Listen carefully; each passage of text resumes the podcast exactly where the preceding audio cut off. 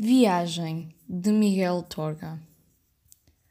Aparelhei o barco da ilusão e reforcei a fé de marinheiro. Era longe o meu sonho e traiçoeiro o mar. Só nos é concedida esta vida que temos, e é nela que é preciso procurar o velho paraíso que perdemos prestes, larguei a vela e disse adeus ao cais, à paz tolhida.